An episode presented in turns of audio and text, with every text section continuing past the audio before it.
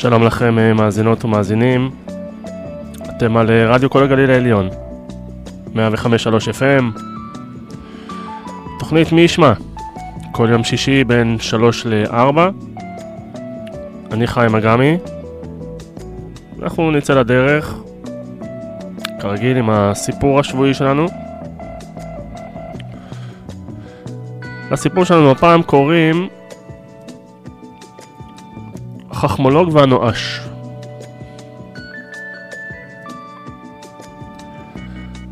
חכמולוג אחד, איש הצעיר, עסקים צעיר ויהיר, הרוויח לעצמו הון נאה ממתן הלוואות לאנשים נואשים. המטרה האמיתית שלו הייתה לנשל אותם מבתיהם ששימשו ערבון להלוואות בריבית קצוצה. איש נואש לווה ממנו כסף, אבל הריבית הגדילה את חובותיו. איש העסקים תבע אותו, זכה, והאיש הנואש קיבל צו פינוי. ביום שאיש העסקים זרק את האיש הנואש מביתו, יצא זה מהבית כשהוא נושא חבילה שטוחה בידיו. רגע, אמר החכמולוג, אתה עדיין חייב לי חמישה דולרים. אתה לא מוציא מכאן חבילה. הבית לא הספיק לו. זו מראה ישנה שקיבלתי מהדוד שלי. הערך שלה הוא סנטימנטלי בלבד. תראה, היא אפילו סדוקה. החכמולוג התעקש לקחת גם את המראה. טוב, זה בסדר, אם אתה לוקח אותה. אבל אל תתלה אותה באור שמש ישיר. כדי להתבונן בה, אתה צריך לעמוד באור השמש. זה מה שאמר לי דודי על מראות. איש העסקים נמלא בוז למשמע ההערה המטופשת של האיש הנואש. אחרי יום מייגע של סילוק אנשים מבתיהם וגרימת נזקים אחרים לבעלי חוב, הוא הכניס את המראה הביתה ותלה אותה על הקיר הפנוי הקרוב. למחרת בבוקר האירה השמש את המראה וכל הבית זהר. החכמולוג חלף על פני המראה והיה נדמה לו שראה משהו. הוא חזר על עקבותיו. מולו עמד אדם לבוש תלבושת מזרח תיכונית. נדהם, שאל, מי אתה? אני האיש במראה, ובאתי לשרת אותך. ענה האיש במראה. איך? שאל החכמולוג. אתה יכול לבקש שלושה דברים מכל מה שתראה במראה, החל ממחר בבוקר. כל דבר? שאל החכמולוג. כן, אבל תצטרך לתת לי בקשה אחת קטנה אחרי שתבקש אתה. בסדר, אמר איש העסקים. בבוקר שלמחרת, האיש במראה עמד שם ומאחוריו ארמון וגנים. איש העסקים ביקש את מה שראה במראה, ובאחת הבית שלו הוחלף בארמון וגנים. בבוקר שאחריו עמדה במראה אישה יפהפייה שחייכה לאיש העסקים. הוא ביקש אותה, והאיש במראה נתן. בבוקר השלישי היה שם רק האיש במראה. אבל איש העסקים הבחין בבגדיו העשירים המשובצים באבנים יקרות. ביקש אותם וקיבל. כשעמד ללכת משם, אמר האיש במראה, חכה רגע, אני יכול לבקש את הבקשה הקטנה שלי? כן, ענה החכמולוג בלעג. עכשיו היה לו הכל, מלבד בגדיו התחתונים והפשוטים למראה של האיש במראה. הבקשה שלי היא שנחליף מקומות.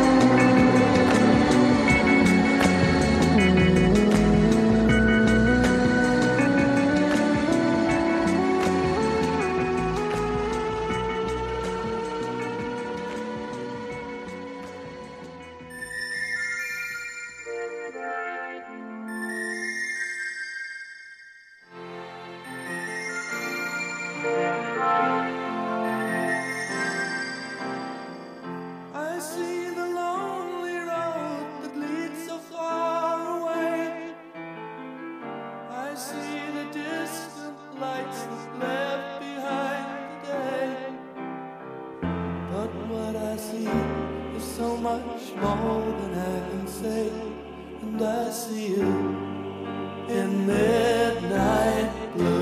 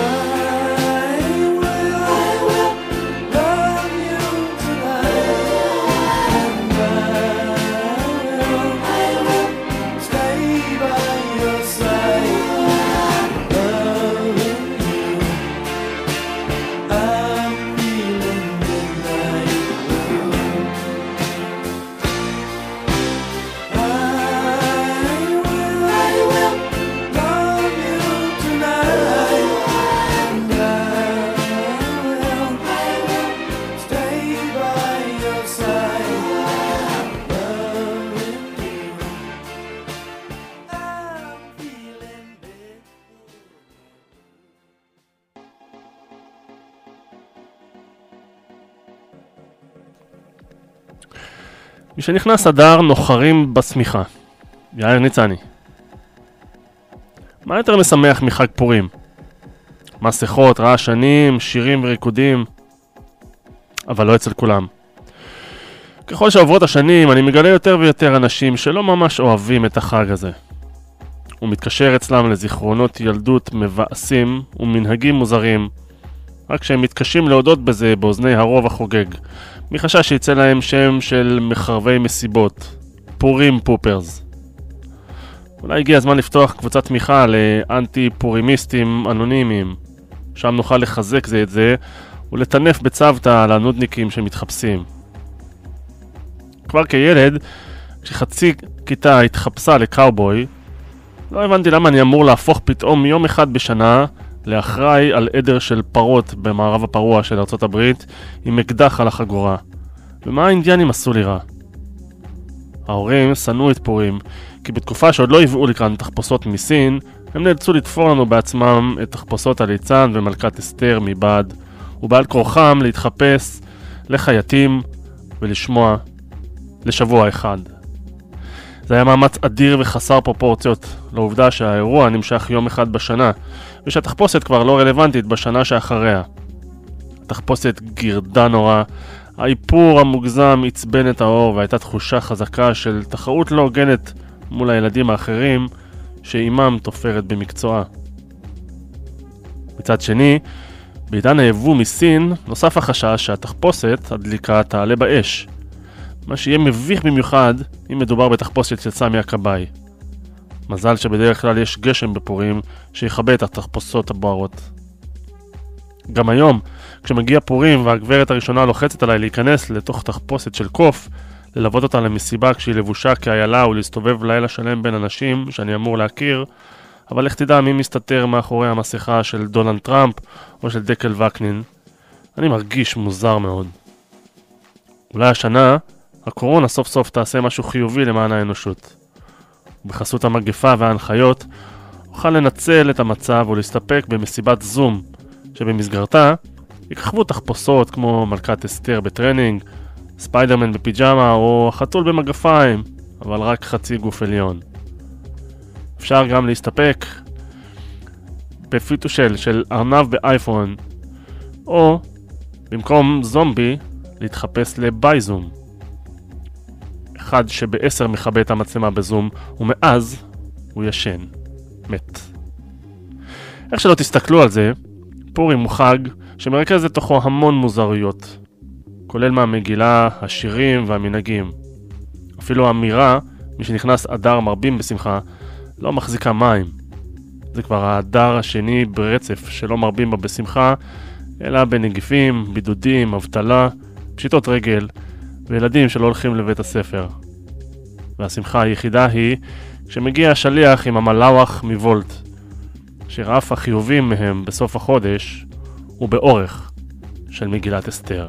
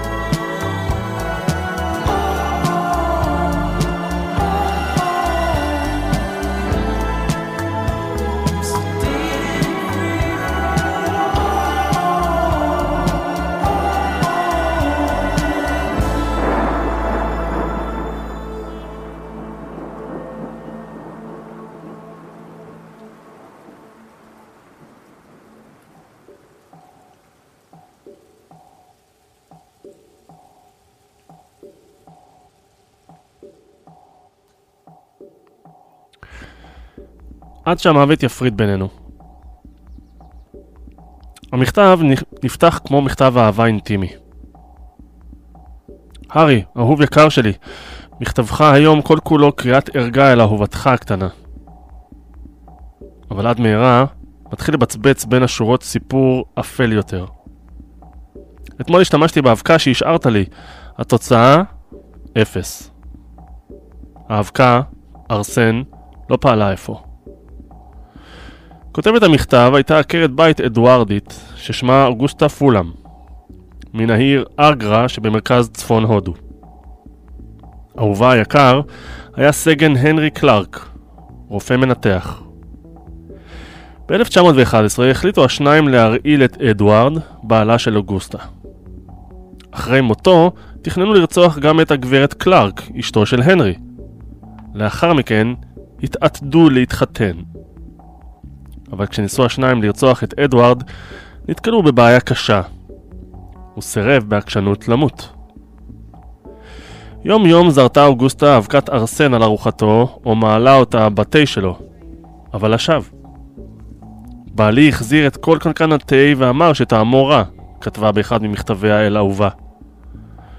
ביום שישי, 16 ביוני 1911, הצליחה אוגוסטה לתת לבעלה מנה גדושה של ארסן.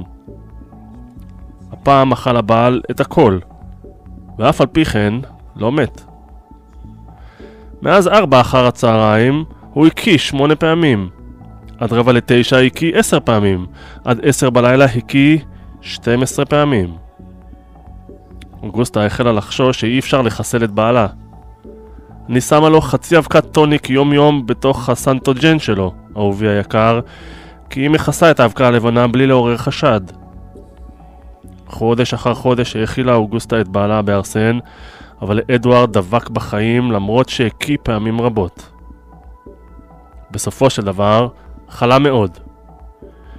כששכב במיטה קודח מחום, החליט סגן קלארק לחסל אותו במנה עצומה של רעל שנתן לו בעצמו. בתוך שעות אחדות היה אדוארד פולאם מת.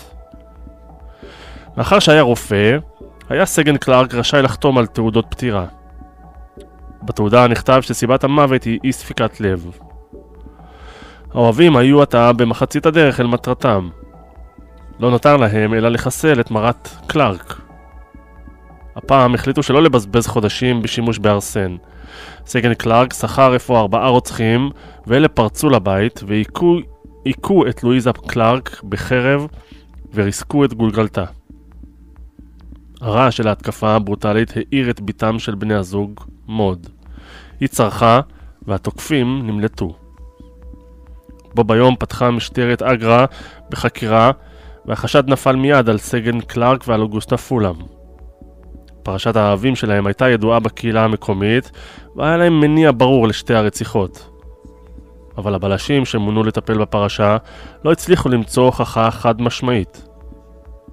ההוכחה נמצאה כשביקר המפקח סמית בביתה של אוגוסטה פולאם והבחין בקופסת מתכת גדולה חבויה מתחת למיטה. כששאל מה בתוך הקופסה, נשטפו פניה של אוגוסטה סומק עז והיא צנחה על כיסא כמו ערימה. המפקח סמית פתח את הקופסה, בתוכה היו 370 מכתבי אהבה שחשפו בפרטי פרטים איך תכננו אוגוסטה וסגן קלארק את פשעם הנורא. משפטם חולל סערה גדולה. עד אז מעולם לא נראה בהודו הקולוניאלית מחזה של רצח כפול כגון זה. העיתונים ההודיים והבריטים כאחד לא חסכו מן הקוראים אף פרט מזעזע ודוחה. שני האוהבים נשפטו בנפרד ושניהם הורשעו. סגן קלארק הוצא להורג בתלייה ביום רביעי 26 במרס 1913. גוסטה פולאם, שהייתה בהיריון בזמן המשפט, נידונה למאסר עולם. היא הספיקה לרצות רק 15 חודשים מעונשה, קודם שמתה מהתקף לב בשנה שלאחר מכן. אהובי שלי היקר, כתבה בימים שהיא וקלארק רק החלו להשתמש בארסן. לא נראה לך שההתכתבות שלנו מסוכנת? אבל סגן קלארק הבטיח לה שהכל כשורה. הוא אמר שהם לעולם לא ייתפסו.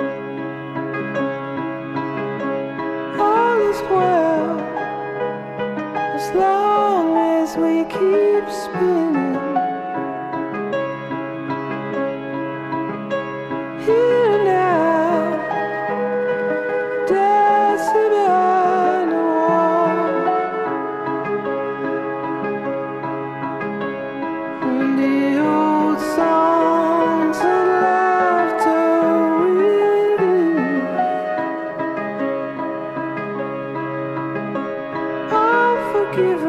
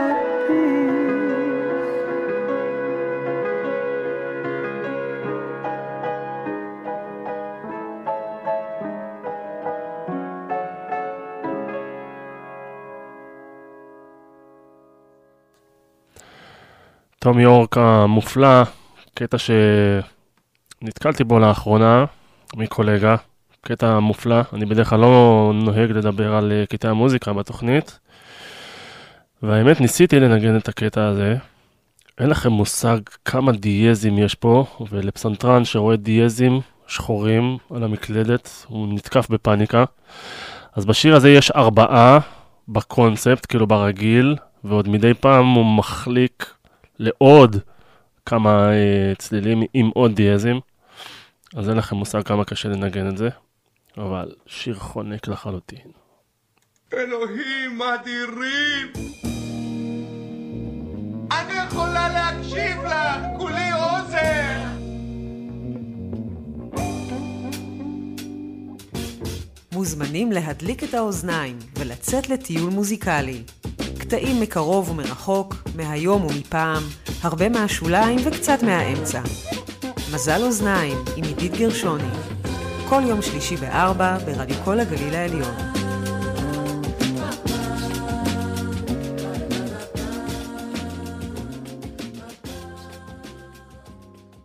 כדי שתמשיכי להתגאות בילדים, כדי שתמשיכי ליהנות מהחיים, כדי שהחיים יימשכו. אל תיכנסי לצומת באדום. הרשות הלאומית לבטיחות בדרכים.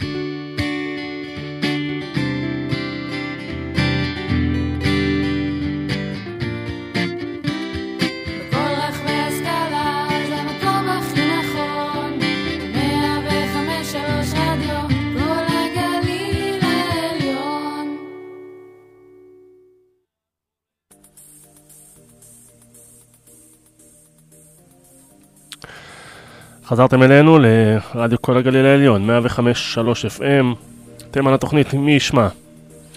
אם אתם רוצים לשאול, להגיב, להעיר, אנחנו נשמח. הודעות וואטסאפ. הטלפון של ההודעות הוא 054 993 1053 רק הודעות. מי שרוצה להתקשר, הטלפון שלנו באולפן הוא 04 6959 503 מי שרוצה לשמוע תוכניות עבר של מי ישמע יכול להיכנס לספוטיפיי לרשום מי ישמע לגלול לפודקאסטים ותגלו את התוכניות האחרונות. החוק הגואל שאלמלא חוקקת היינו מרגישים עוד יותר בקקט. דידי מנוסי שבעה ימים ולילות שבעה ישבו חכמי הכנסת ודנו כיצד להיטיב עם העם שרוחו איכשהו מבואסת.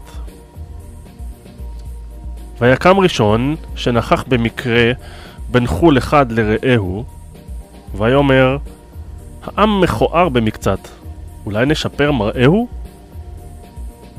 ויקם שני, איש דתי ונשוי, עם פילגש בצד נוספת, ויאמר, אולי נעודש, נעודד יידישקייט במקום יפייפיותו של יפת. ויאמר השלישי, שור אבוס מפותם, עם כסל, פימה וקרס. אולי נלמדם להסתפק במועט, פת קיבר ומים מחרס? ויאמר רביעי, ספרדי שסחט בגלל צבע עורו מיליונים. צרעת רבים חצי נחמה. אז אולי נפרסם קו עוני? כך שבעה ימים ולילות שבעה ישבו חכמי הכנסת ודנו כיצד להיטיב עם העם שרוחו איכשהו מבואסת. וסופו שמצאו פתרון נהדר שימחה וימחק דיפרסיה. ומיד פה אחד הם הצביעו על החוק האוסר לעשן בפרהסיה.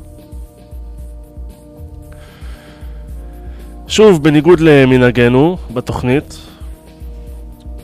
אני רוצה להסביר לכם קצת מה אנחנו הולכים לשמוע. אז הקטע הבא הוא קטע טיפוף שנתקלתי בו. אמ, תשעה נגנים, תשעה מתופפים טורקיים התחברו להם, כל אחד בתורו ולעיתים כל התשעה ביחד, מנגנים סשן, כשברקע את הקצב הבסיסי מוביל עוד מתופף אחד שיושב לו אי שם על תרבוקות, נותן להם קצב, והם בתורם נכנסים ויוצאים. אז תקשיבו לקטע המופלא הזה.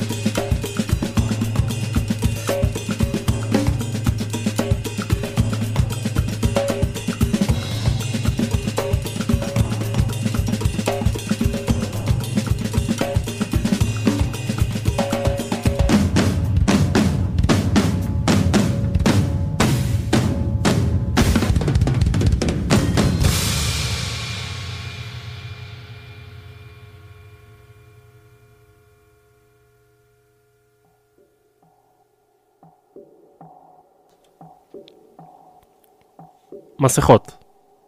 אברי גלעד. כבר שנה בדיוק אנחנו בנשף המסכות הכי גדול בהיסטוריה.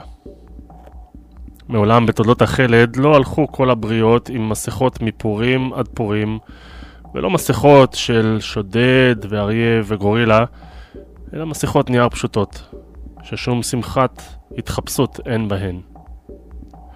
זה בעצם הניסוי הגדול אי פעם, שבו בדקו מה הסתרת הפנים של אדם, כל אדם, עושה ליחסיו עם זולתו וליחסיו עם עצמו. אני שומע הרבה אנשים שעטיית המסכה עושה להם טוב מאוד.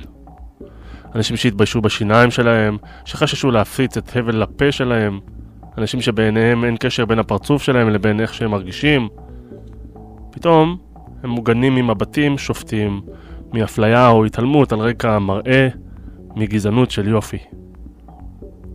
המסכות העלימו גם את היופי וגם את הפחות יופי בבת אחת. כולם נראים אותו דבר, כמעט. ויש בזה צד יפה.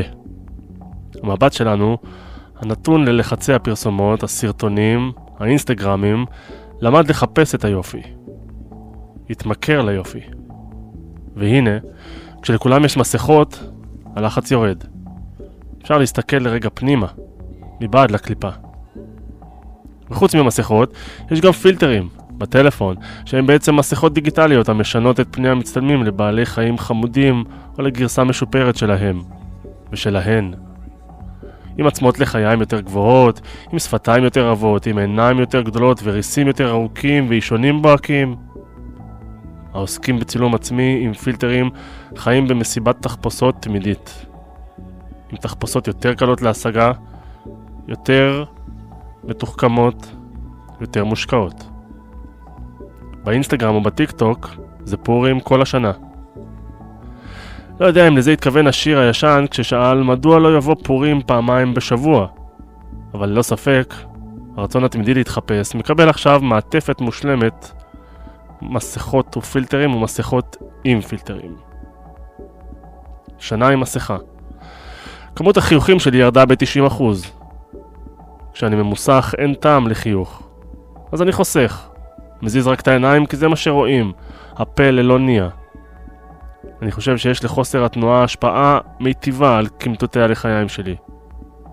מצחיק. אם לא מחייכים, פחות מתקמטים. אבל בלי לחייך, מה שווה כל האור הישר הזה? ובחלומי, ממש עוד מעט, אם בטוב ואם ברע חלילה, יאותו כל אזרחי ישראל להתחסן ושום מוטציה חדשה לא תגיע דרך הגבולות הפרוצים ונצליח להתעלות מעל רסיסי החברה שנהיינו במגפה הזאת ולהיות עדר מחוסן לתפארת. ויום אחד יודיעו, זהו, אין חובת מסכה, מותר להוריד. ואז כאיש אחד, אחת, שתיים, שלוש, כולם יורידו. חוץ ממתנגדי ההורדה כמו, כמובן, ועליהם בפרק הבא.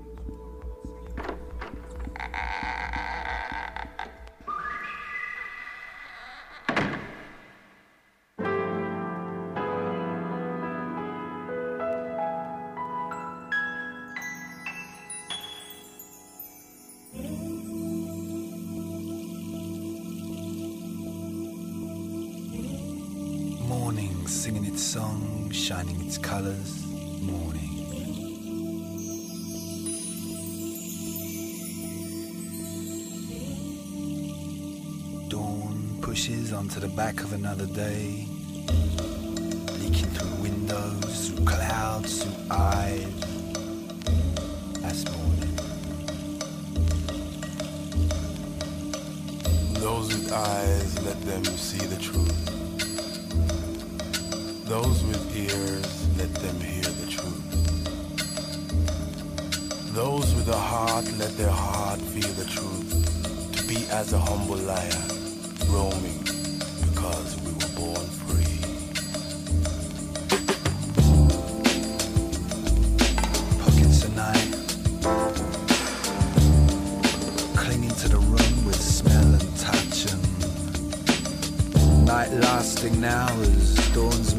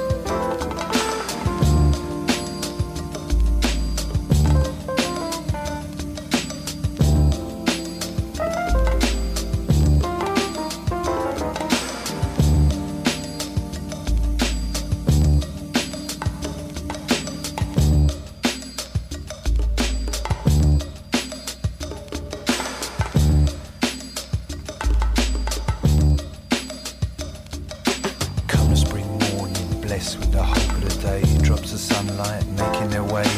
Noises of the day slip into my ears, bringing their joys and promises and fears.